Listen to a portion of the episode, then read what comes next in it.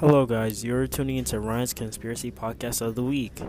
Today, we'll be talking about the disappearance of the Malaysia Airlines flight and the theories that go with it. Now let's first go back five years earlier to see what this flight even was and what happened with it.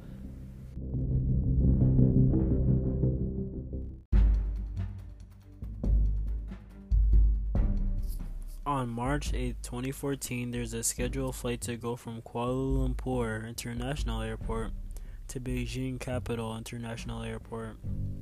It was a normal day as any other, and people were traveling for business, family, and other reasons.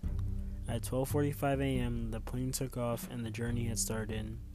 Everything was going great as usual. The plane's tracking clearly showed that the correct route was being taken, and Captain Zaharie Shah was giving positive feedback to A T C Communications.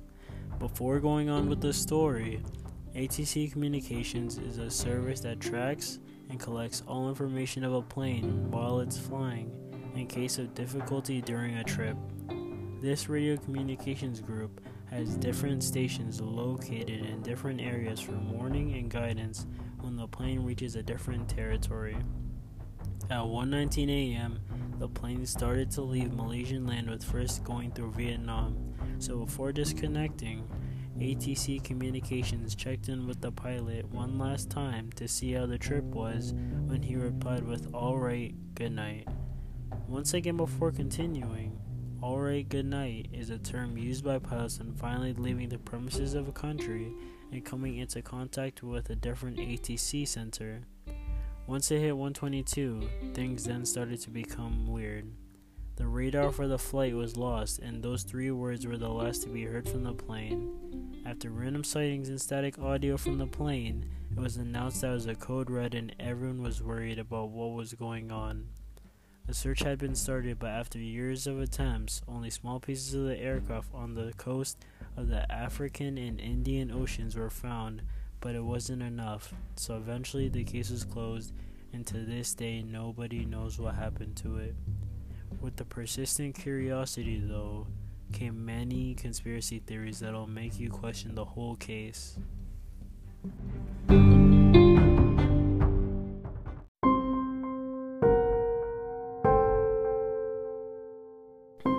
Number one. Pilot-assisted suicide. This conspiracy theory states that Captain Shah, the pilot, killed himself and all the people during the flight. It's theorized by people that he locked himself into the flight deck, turned communication systems off, and drove at such an altitude that him and all the passengers couldn't breathe anymore. People believe he committed suicide because a few weeks before the flight, he tried messaging two twins, Kimi Lan and La Ki Hui, on Instagram with sexually charged messages. In the messages, he sent pictures of himself in a bathrobe with bizarre captions such as "just shower," which were rejected and ignored. Due to the one-sided relationship created by Shah and these women, people then assumed he took his life because of the constant avoidance. To add on to this theory, in an article by Express, a newspaper in the U K, it says a man claiming to be a fellow seven seven seven captain and pal of Captain Shah claims stresses in Shah's marriage could have been a contributing factor to his emotional state at the time. Although there are factors to lead to the disappearance, there's no history of any mental illness or weird behavior with Captain Shah, but who knows if this was kept a secret or nobody really noticed. This conspiracy theory remains unconfirmed, but it's something to get you thinking about what the pilot could have done with being in control of the plane while having a lot on his mind.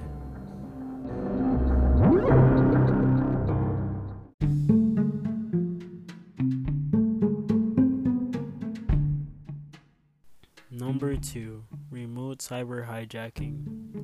In planes, technology was designed after nine eleven to prevent hijacking by letting them be manually controlled by somebody to bring them to safety. In this theory, it's believed that some people hacked this technology and sent the aircraft to an unknown location.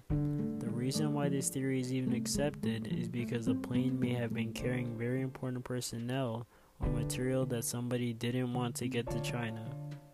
In the plane, there even was a group of people that were banned from China that still tried to take the trip. This theory, unlike the first, has more supporting evidence and actually could be a possible reason why this plane suddenly disappeared.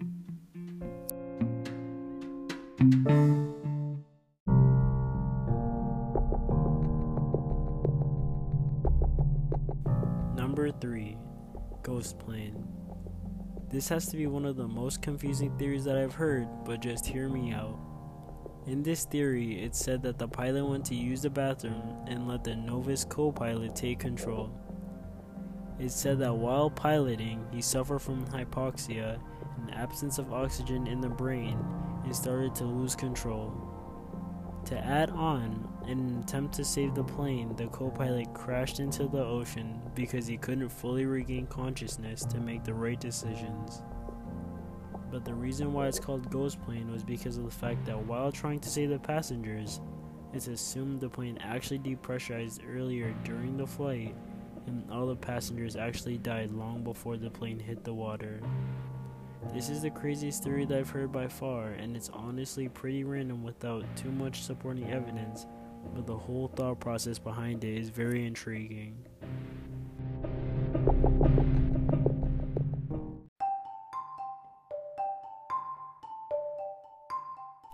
So yeah, those are some theories on the Malaysian airline flight and what could have happened. There's even more minor theories such as the aircraft getting lost in the Bermuda Triangle, the Illuminati stealing the plane and kidnapping the passengers, the plane being sucked into a time warp, and many more. We can get to those soon, but for now, tell me what you guys think happened to the flight. Did it just crash? Or did it just vanish from existence? Who knows? Bye guys, and don't forget to go by what your gut says, cause who knows what really happens with anything.